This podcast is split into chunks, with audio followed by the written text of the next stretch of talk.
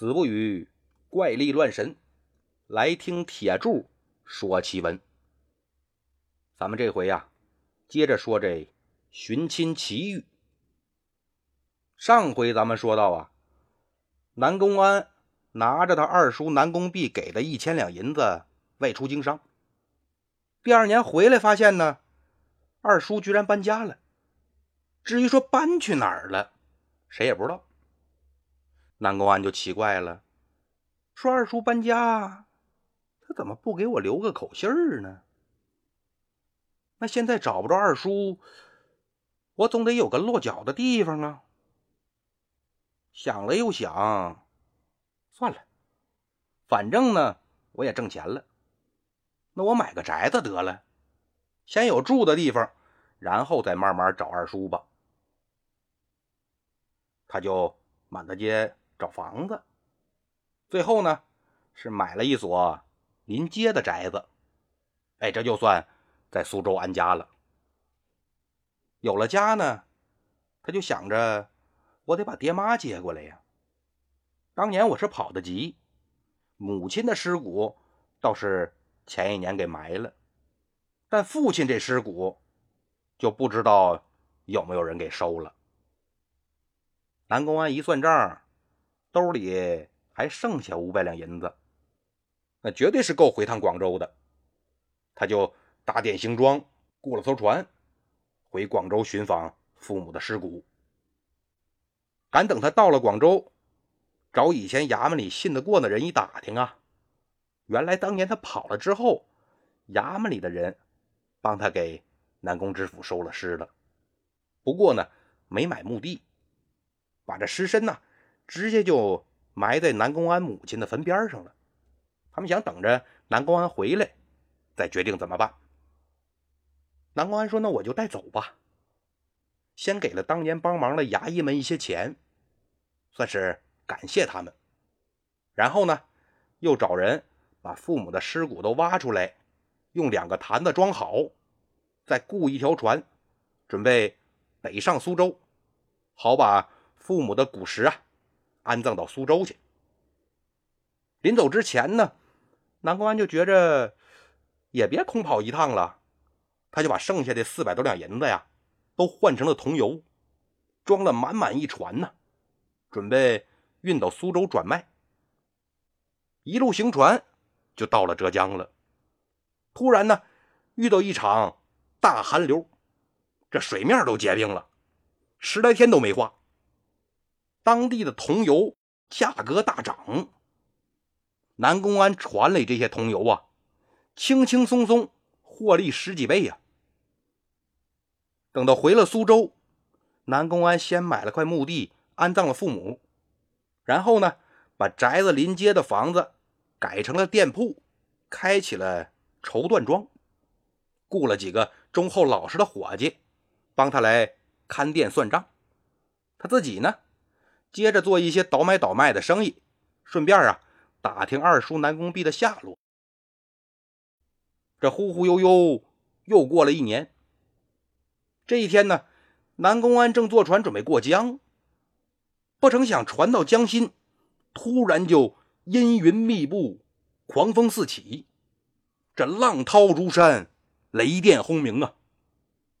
这同船的十多个客人都看见云层里边影影绰绰的出现四个非常大的金字叫“朗朗乾坤”。一船人吓得跪在船板上，赶紧念阿弥陀佛呀！但甭管他们怎么念，怎么拜，那金字就是不散，而且风还更大了。这时候就有人喊了：“肯定是船上有人做了坏事了，老天爷要降罪惩罚呀！是谁就赶紧认了吧，别连累一船人呐！”这一船人互相看呐，那哪能看出来是谁做了亏心事啊？不过呢。南宫安知道，为什么呢？因为他自打看见“朗朗乾坤”这四个字的时候，他就明白了，这不就是他当年当乞丐的时候，要跟那小丫鬟在后花园里做点别的事儿，那丫鬟小娟跟他说过的话吗？“朗朗乾坤”。南宫安心说呀，看来这么多年过去了，老天还是不饶我呀。得嘞，一人做事一人当，我也就别连累别人了。南宫安大喊一声：“都别怕了，这我的事儿，我不能连累你们。今儿啊，大家能坐一条船过江，那也是缘分。我祝大家平平安安，一帆风顺，咱下辈子再见吧。”说完，扑通一声就跳江里去了。这风急浪大呀，南宫安打了几个扑腾，就要往下沉。这昏昏沉沉之中呢，他就感觉自己抱住了一段树干，紧接着就听见轰隆隆、咔嚓一声炸雷，什么都不知道了。也不知道过了多长时间，南宫安缓缓醒来，一睁眼儿，看见这瓦蓝瓦蓝的天。心说：“刚才还乌云密布呢，怎么这么快就晴天了？”哎，不对呀，我不是跳水里了吗？怎么没淹死我呀？刚要转头看自己在哪儿，就听见有人说话了：“大侄儿啊，你可算醒了！你可吓死我了！”南宫安一听这声熟啊，顺着声音看过去，说话的正是消失了两年的二叔南宫弼。二叔，是二叔吗？是是是，是我呀，是我呀！哎呀，二叔啊，你这两年跑哪儿去了？我一直找你呢。哎呀，我去通州了，走得急，所以呢也忘了给你留信儿了。这次我是想回苏州看看你，不成想路上看见有人落水，就让人赶紧救上来了。这原来救的是你，你看看，这就是天不绝我南宫家呀！走吧，走吧，走吧，咱先回苏州找个客栈去。哎，二叔，二叔，不用，不用，不用找客栈了，我买了新宅子了，您正好上我那看看去吧。南宫安就领着南宫弼老两口，还有他们带的七八个丫鬟婆子，就回自己家了。赶等休养了两天，南宫安感觉好多了，就去给二叔南宫弼请安，顺手呢就把账本拿上了，想给南宫弼看，毕竟呢。这本钱是人家南宫弼给出的呀。南宫弼一看侄子没有大碍了，心里挺高兴。不过呢，一看见这账本，连连摆手：“不用看了，不用看了，这玩意儿太烦人了。你赚钱了啊，你也不用跟我说，这都你的。”说完呢，又从衣袖里拿出一沓银票来：“侄儿啊，你做生意呢也需要周转。我这次出来呀，也没带太多，只有这一千多两银子。”你先用着，回头呢，我再找机会给你送点过来。哎，那怎么能行呢，叔？这钱我不能要啊！我现在有钱做生意，我知道你有钱做生意，但是你想把这生意做大了啊，那不就得要钱了吗？咱都一家人，怎么能见外呢？赶紧拿着，赶紧拿着！这俩人推来推去大半天，南宫安实在是推不过了，只好就把这银票给收了。南宫弼一看，大侄收了银票，就说：“行啊，你这身体也没事了，钱呢也给你了，那我这就准备回来。有机会呢，我再来看你。另外呀，我知道你心里头一直惦记个人但是现在呢，时机还没到。哎，你也别着急，耐心再等等，总会有好结果。”南宫安刚想问这怎么回事啊？我惦记谁了？南宫弼一抬手：“你也别问，哎，我也不说了。以后呢，你就知道了。”说完，就招呼老伴儿和随行的丫鬟婆子，呼呼啦啦就出门了。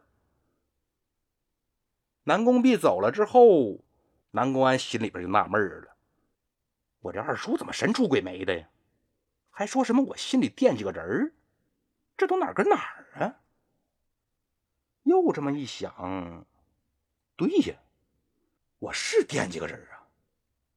当年那丫鬟小娟我一直惦记着呢。难道说我落水昏迷的时候，说了什么东西，让二叔给听见了？但他怎么知道时机未到呢？哎，这奇怪了啊！想起这小娟儿，南宫安也有点不淡定了。对呀。这几年我光顾着找二叔了，也没顾上打听小娟去哪儿了。哎，这么着，我先上那个破庙对面的宅子看看吧。但去可是去啊，他到那他不能敲门问。虽然说人家是个丫鬟，但那也是女眷。哎，在那个年月，一大老爷们直接敲门，当当当，说我找小娟小娟上哪儿了？你这不合适啊，容易毁人家名声。那怎么办呢？他没事就去溜。他心想，小娟总不至于不出门啊。真说着了，他一连守了三四天，还真就没见着小娟出来。南公安又一想，难道那小姐真跟那什么十郎结婚了吗？那小娟一起陪嫁过去了？不行，我得找人问问。但问谁好呢？想来想去，想到人了，谁呀？跑船的呀！他们这些跑船的消息特别灵，而且这些年做生意啊，他跟跑船的关系都不错。想到这儿呢，他赶紧就奔了码头了。正看见当初他跳江时候坐的那船，哎，破破烂烂的停在岸边啊。船老大正坐那唉声叹气呢。哎呦，这怎么办呢？哎呦，我的天哪！南宫安过去一拍船老大肩膀，哎，我说，你愁什么呢？船老大回头一看，嚯，吓得嗷嗷一嗓子往后一退，差点摔水里去。南宫官人，哟，你还活着呢！我船上那十几个客人可全让雷给劈死了，把我船都劈翻了。我拽着缆绳这才逃过一劫。你瞅瞅，你瞅瞅，这船都劈成什么样了？我也没钱修，你说这日子我以后怎么过呀？嗨我说怎么晕过去之前听见炸雷了呢？原来劈船上了。行啊，你这也算是替我挨雷劈了。别愁了，别愁了，修船的钱我出。另外呢，你帮我打听点事儿。说完呢，南关掏出一小锭银子来，递给船老大。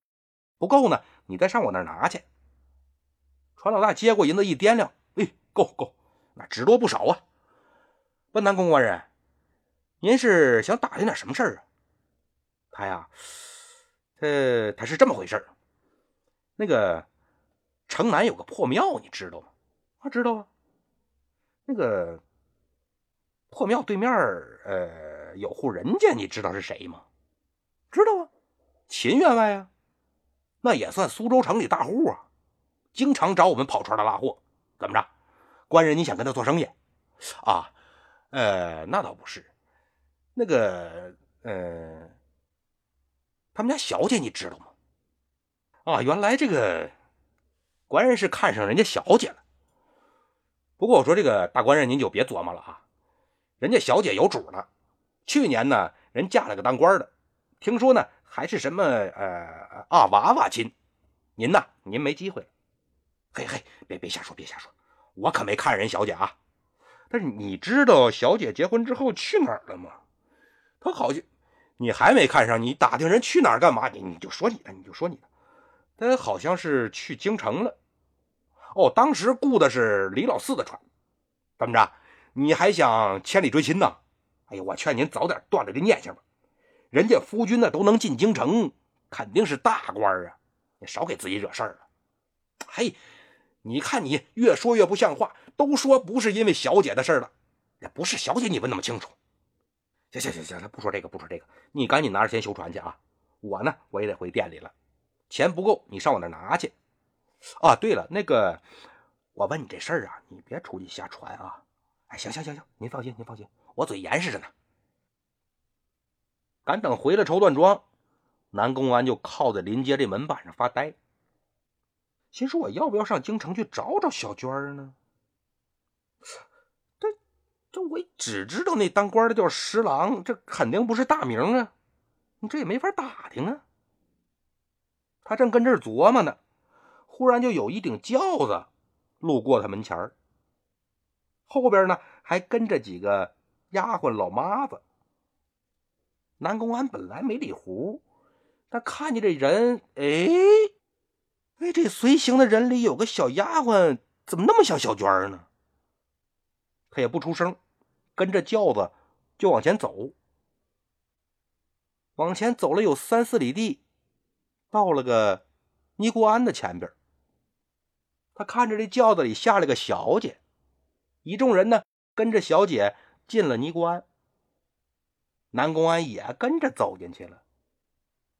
他一看呢，这小姐到大殿去礼佛，随从们呢就在游廊里边聊天南宫安就慢慢的蹭到那游廊的转角那儿，他就想找机会再仔细看看那丫鬟到底是不是小娟儿。赶等他在转角这儿啊，一伸头，差点就跟一张脸撞上。这俩人都吓了一跳，不过对面那人先说话了：“朗朗乾坤。”南宫安定睛一看，嘿，来人正是小娟儿，赶紧说：“对对对对，朗朗乾坤就是朗朗乾坤。”小娟儿看见他，也挺纳闷儿：“哎，你以前不是叫花子吗？怎么现在打扮的跟个达官贵人似的呀？你看看，你也说了，那是以前是个叫花子。”哎，我现在做生意了，我有点钱了。那那你到尼姑庵里干什么来了？我找你呀。哟，没想到当日一面之缘，你到现在还惦记着呢。我还不知道你叫什么呢。你看，虽然是一面之缘，但我对你呀，那真是一见钟情。南宫安说完呐，脸一红。那什么，那我叫南宫安。你以后别管我叫朗朗乾坤了，你叫我南宫安就行了。啊，我现在在城北开了个绸缎庄，那个你有机会你你去看看我。对了，你现在住哪儿啊？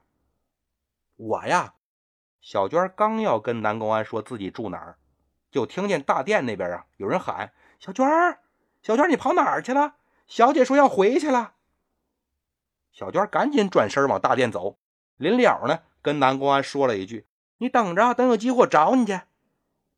南宫安心里这个乐呀，嘿，看来这小娟对我也有意思，还说来看我，哎，这挺好，挺好啊。他等着这轿子走远了，哎，自己也迈着方步出了尼姑庵，心情不错。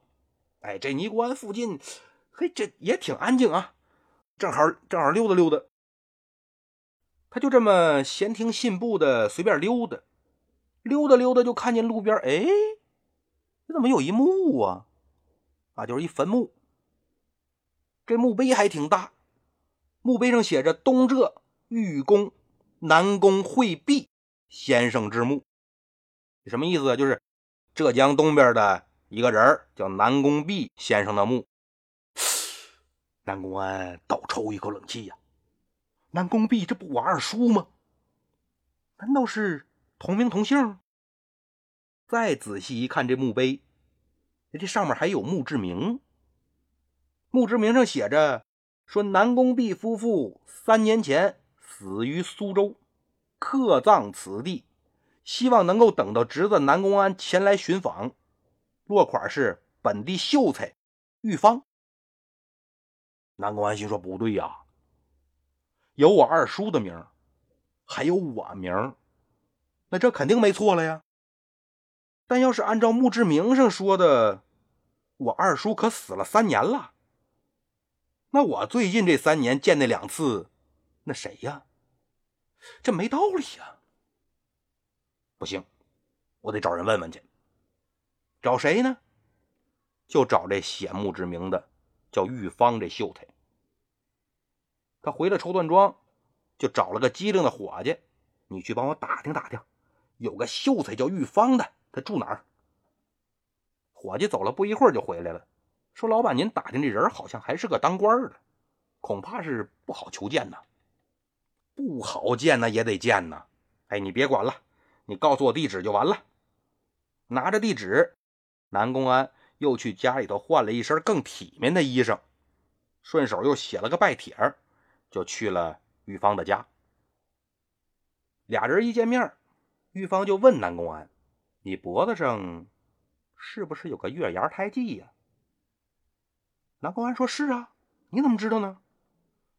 玉芳还不放心，就这么着，你拉开那领子让我看看。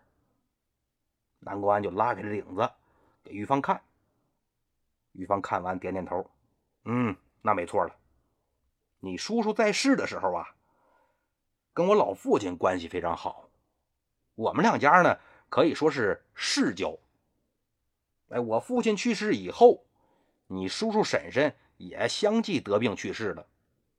临死前呢，你叔叔就把财产都托付给我了，又让我给他写个墓志铭，还告诉我说呢，如果真有一天我那侄子南公安要到了苏州了，那就让我把财产呢都给你。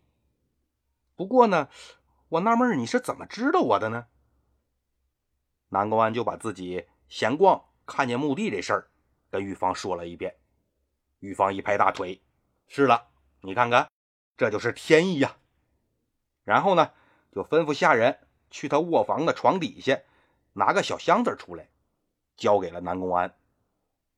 南宫安打开箱子一看，里面一共是三千两的银票。